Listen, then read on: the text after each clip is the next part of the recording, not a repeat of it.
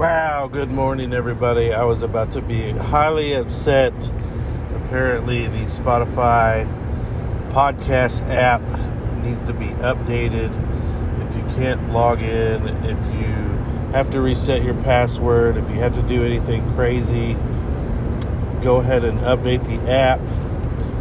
It actually opened a new account and I don't claim to know what I'm doing. So I thought I lost everything from before, which wouldn't be a lot, but the reason that I do these is so I can go back later and kind of listen to what I've done, look through all my notes, and then it's really more of a logbook for me. So I know the format is horrible. I'm not on good audio, and I really don't know what I'm doing. But if I can just record my thoughts and then go back later and listen, it's really for me, and it ends up helping out other people that are coming to the lake. And there's a very few amount of people that go on here and they want to know information for historical data. So that being said, let's start plugging in the data and the information that I want to record so I don't lose it. I'm fresh off the Lake of the Ozarks Bass Open. I fished as a co-angler. It was not a horrible tournament. My finish was horrible. To make a long story short, I did not bring in a keeper either day. Now, let's comment on that. Why did I not bring in any keepers? There's a ton of excuses, but there was a lot going on in this tournament. So, in the opens you have the qualifiers, being the people that are trying to get into the elites.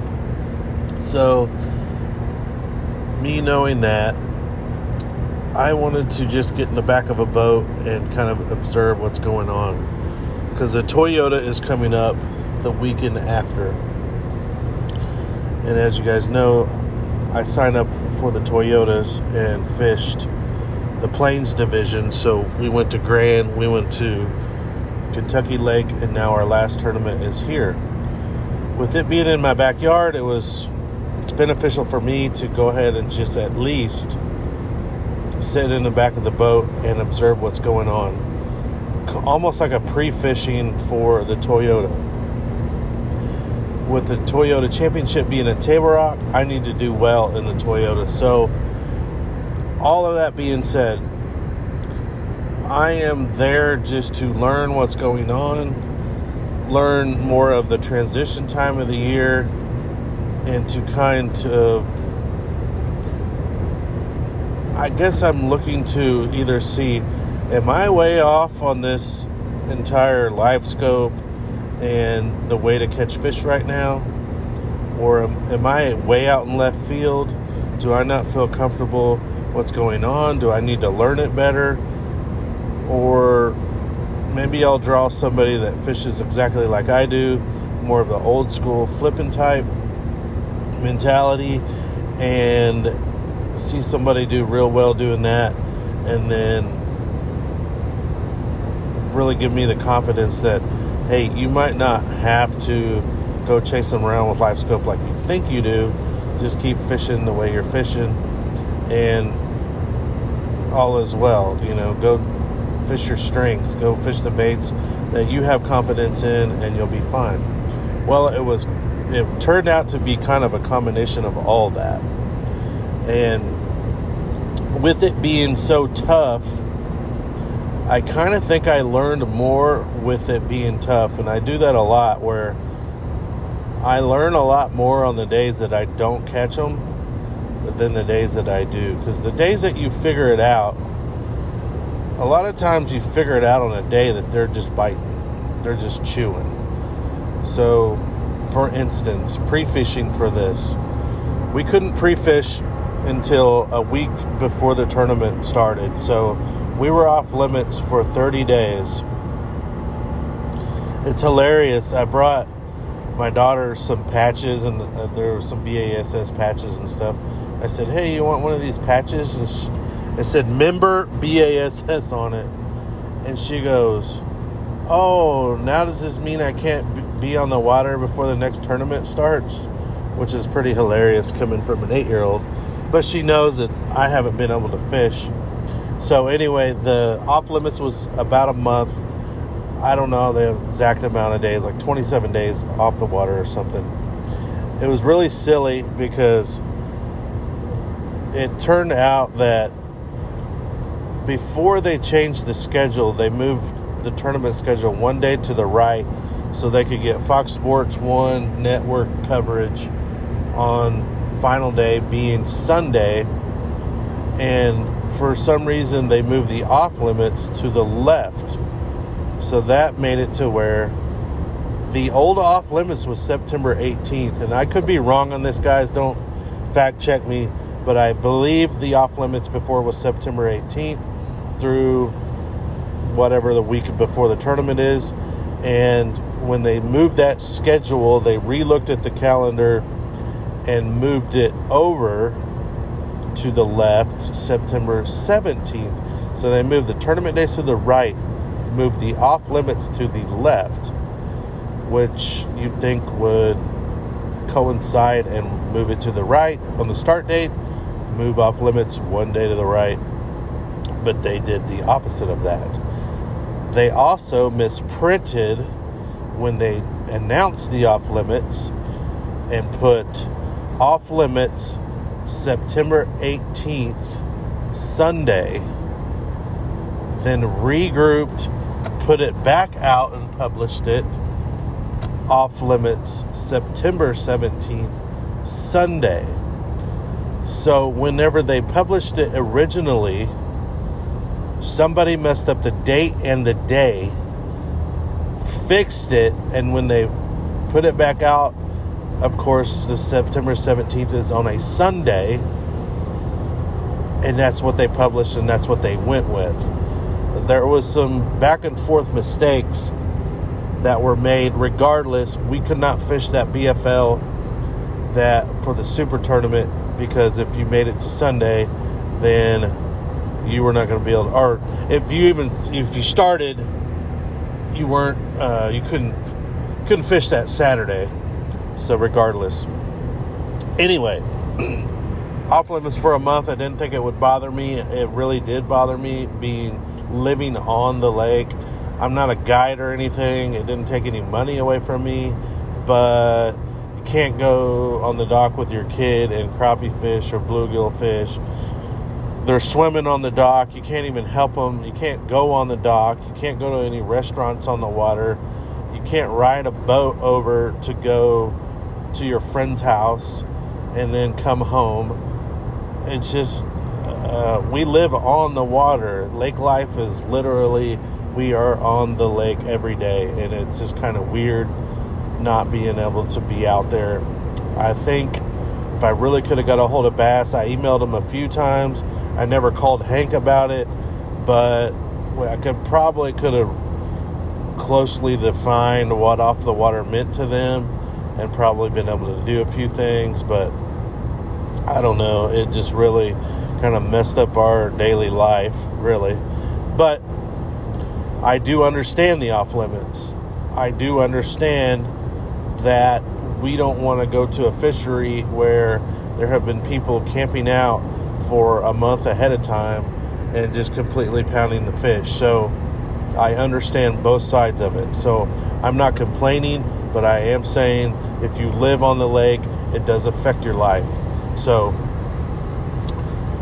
that being said, so we couldn't get on the water before a week out before the tournament. And what I was alluding to earlier about when you're catching them, you're learning things, but it's kind of like, okay, I figured them out, so what do I do now? On the Sunday before the tournament, I put in at the Little Niangua I went to check some old family docks up there from way back in the day.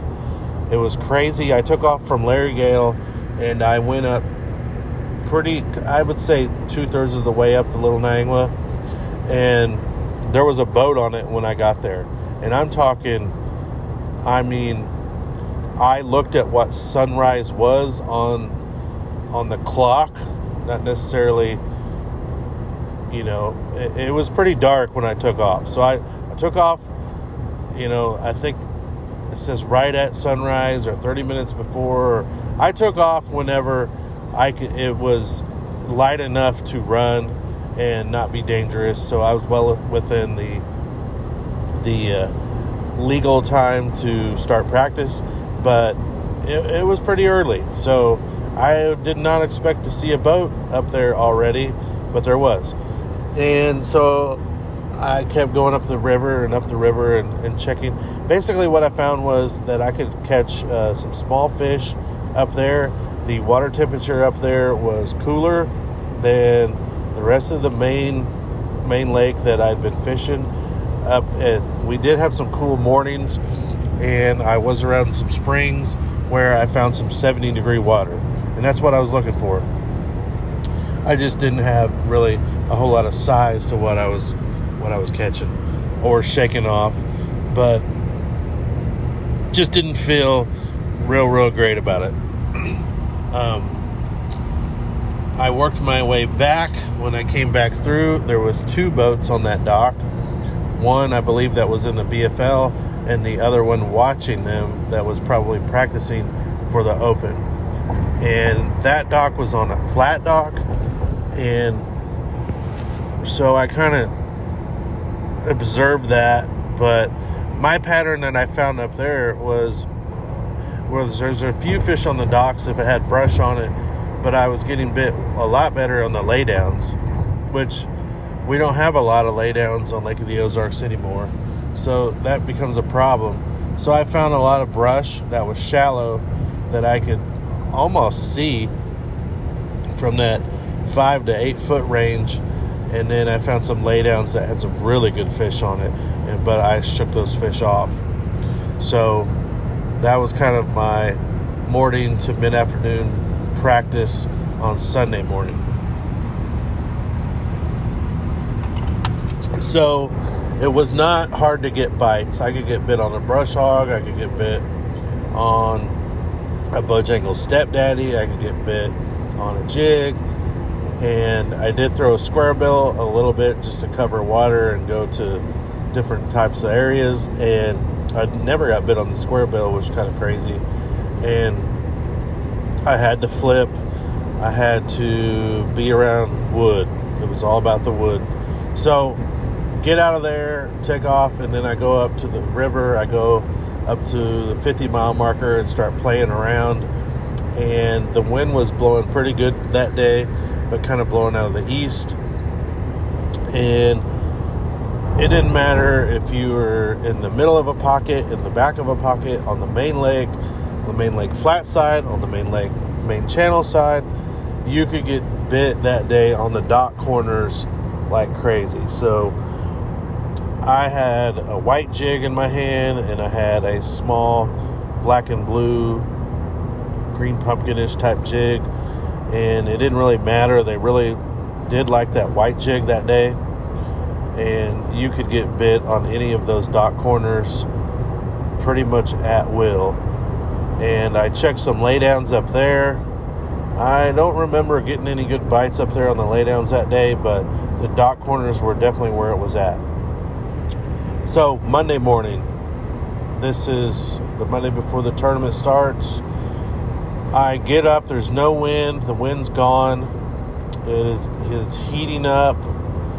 And it's still hot here, guys, so let's record. You know, we're looking at mid-80s every day. When you wake up, it's about 60, 62, 63. It's kind of like Groundhog Day.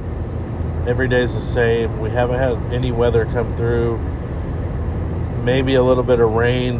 I think that night we did have some rain, but when I woke up, the front had passed through, and we didn't have any wind.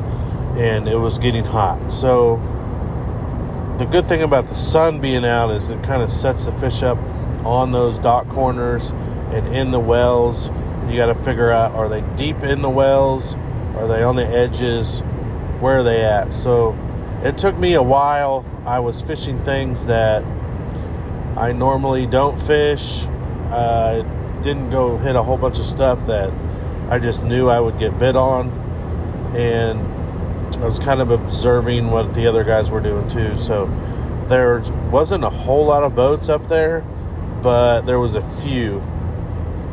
So I kind of stayed out of their way. But I noticed a lot of people fishing flatter docks on the main river channel. So I shot over and started fishing the shady banks that just happened to have bluff ends and real deep docks. So docks on the main river channel that had shade and that had deep water underneath them. And historically, that's kind of been a real good pattern if you could catch them on the dock floats, just swimming your jig or whatever real close to the foam. But it took me several hours of flipping that kind of stuff to actually find a stretch that had some big ones on it. And when I say big ones, I mean I found some absolute giants. And I thought, wow, if my boater comes up here and finds this, they're going to do well in a tournament. Well, come to find out, 2 of the top 10, it did come up into that area. They did not fish like that. They were not fishing that type of pattern, but they did come up into that area on the last day of the competition. So that area had potential. Who knows how many people fished from, it's a big stretch of area, but, like bare bottoms up to big dicks. Who knows how many people fished from Pearson to Proctor. I don't know, but that area had a lot of potential in it. I don't know if you needed a lot of sun. I don't know if you needed that weird east-southeast wind or a north. I don't know what wind was best, but that area did have potential in it. So I want to record that because with the conditions from this year, with there being no water flowing out of the dam, with lots of boats on the water, with a lot of pressure around PB2, a lot of pressure around the toll bridge, a lot of pressure around the Four Corners. That was an area that kind of got hot, and I believe it was really kind of overlooked. So fast forward to the tournament, because from Monday on, I went to work, and I only got to pre-fish around PB2 in pre-practice of an evening. And the evening bite that week was not very good. It was great for finding where the shad were, what was going on around the docks, were there a lot of bluegills staying around the docks, were they on the cables, were they on the floats. And it was kind of all the above. You could find shad out in the middle. You could go in the back of some pockets and find some shad. A lot of the shad that are way back in the back of the creeks are the small ones. But there's big gizzards that are starting to eat off of the rocks. And so as every year it happens, those big gizzards love to eat that green whatever growing on those rocks, and it's starting to happen already. What's funny is I kind of guess because that plankton likes to grow like algae in the sunlight, that the more sun that's on a bank, or the hotter it is on that bank and the shallower it is, it's like the more the gizzards are up there. But it'll only be like one little small school that's up there feeding on the plankton. So I don't know if the bass are like close by that, waiting for that for them to go up there, but I'm not seeing the bass ambush those shad up on the bank shallow yet. But it's gotta be right around the corner because they're up there doing it. So you know the bass are gonna be behind them pretty fast. So it's not really a bite yet, but the second place guy got second throwing the glide bait. From what I could tell, it's that DRT Tiny Clash, which I happen to have one. So I was going to throw those in practice and just never did. I didn't think I would do that as a co-angler, so I just purposely didn't do it. I still don't know if I will do that, but if I can't get a topwater bite going, then I'm going to put a glide bait on. I couldn't get a topwater bite going to save my life. I knew it was happening because too many people were talking about it, but every time I would try it, I would not catch anything. And I threw Pop R's and Yellow Magics and evergreens and spooks and whopper ploppers, pretty much around any type of stuff you could think of. It was not successful, so I still had one tied on during the tournament, and I threw it a little bit and still did not catch anything on topwater. And I don't really understand that. I don't know, just didn't produce. So but I will have a topwater and or a glide on for this Toyota because there is a bite like that happening. And what I might do too is just keep my white jig on. That way I can throw up in there shallow if there is some kind of shallow activity going on. I want at least something that I could capitalize on that bite if I can. So anyway, so things are developing, things are changing, but the water temperature is still very high. It's still, for the most part, in the upper 70s throughout the lake. You might have 72, 74, 75 in the morning, but by the time the afternoon comes around and it's weigh-in time, which in this Bass Open started at 3 to 3:50, and they really spread out the flights, so the later flights were getting to fish all the way up to 4 to 4:50, which I wasn't really used to. Very long days, and you had a different bite window from 3 o'clock to 5 o'clock, so you had the opportunity to capitalize on an afternoon bite if it did exist for you.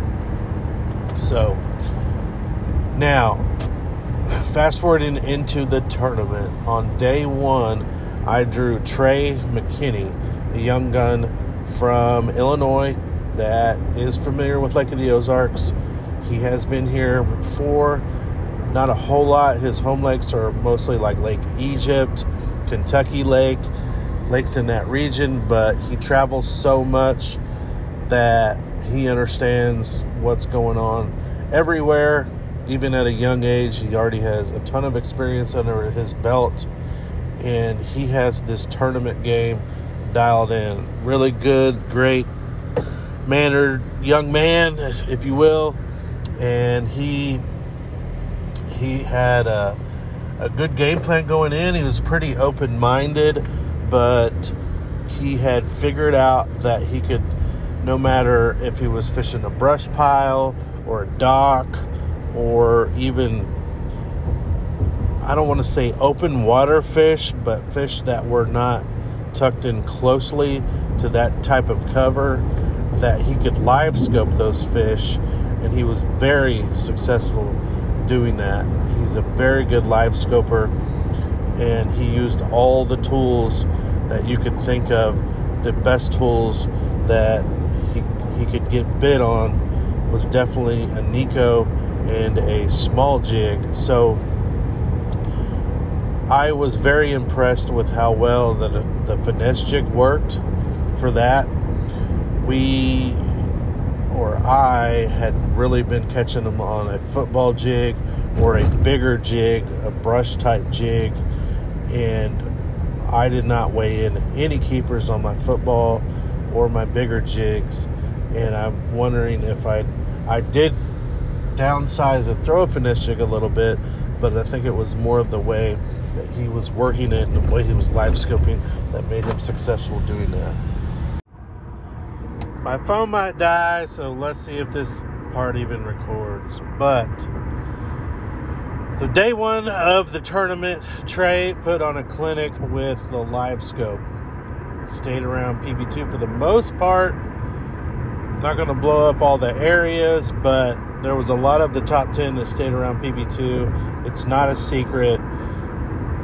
What is a secret is the way that they use LiveScope and how powerful it actually is. And the only way I can describe it, it is a lot like crappie fishing with LiveScope. If you know what you're doing, you can get them to bite. You have to figure out what they will bite and how they want the bait presented. And they are awesome at it. On the day two, we went up by the toll bridge, the Highway 5 bridge, and fished a lot of familiar areas, but also in a lot of the coves that I have not been in a long time. We flipped docks, we did it old school. We had flurries of catching some fish, but mostly those fish were caught on a shaky head more than a jig. I wacky wormed all day. I threw a jig a little bit. I just needed to get bites. I did get lots of bites. They were all real small fish. So all in all, I could talk about this tournament all day long. There's a lot of factors going on with the Bass Open. Bass Live has a great day three rundown. If you've got 4 hours to spend, you can see exactly where they're fishing and what they caught them on. It was a great tournament. But here's what I'm going to take away from this for myself. You can go on live and watch. I'm not going to talk about the areas. The top 10 was in areas that I have fished my entire life. There's 90 some miles of Lake of the Ozarks. They could have went anywhere they wanted in the lake. These guys found all my brush that I've been working hard for years and years and years to set up correctly, moving fish around, just doing all kinds of things to get areas ready for a big tournament like this. I've never been able to capitalize on any of my good areas, and watching this go down shows me that I am doing the right things. I am fishing the right areas. I did have a good practice. Some of the top two or two of the top two was in places where I had practiced, and it really showed us how you can catch them your own way. You can do it your own way. Glide baits, big jigs. You don't have to finesse jig and drop shot if you don't want to. You don't even have to live scope if you don't want to. So do it your own way. Either win your own way or go down your own way. And that's what I'm taking away from this tournament.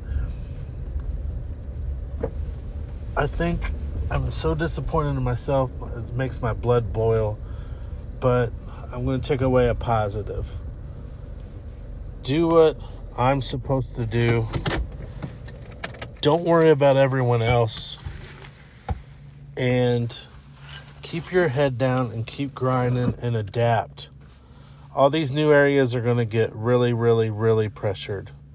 So the Toyota Series is coming up this week. I really think I'm going to have to stay on my toes, even as a co-angler, because everything that just happened this week isn't necessarily going to be how to get a check or even how to win coming this week.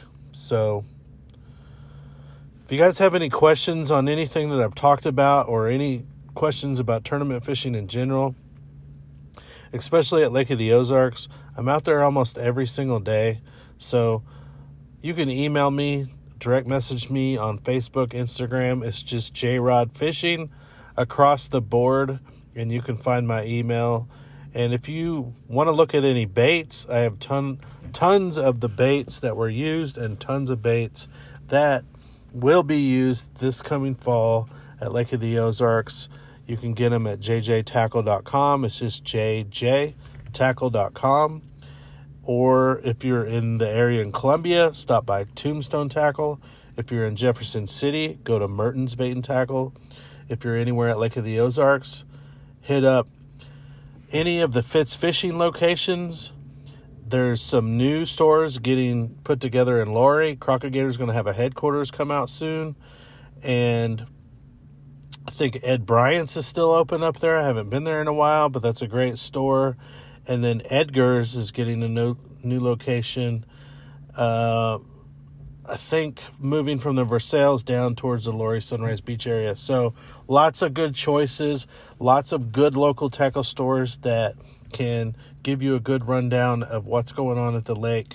If there's something that you need rush delivered from the warehouse, I can get it from JJ Tackle and get it rushed to you. So let me know. Thanks for listening. I know this is a little bit long and I didn't get real detailed into the tournament part of it, but I'm going to have more details come out as the Toyota series is happening this week, and I look forward to hearing from you guys. Thanks.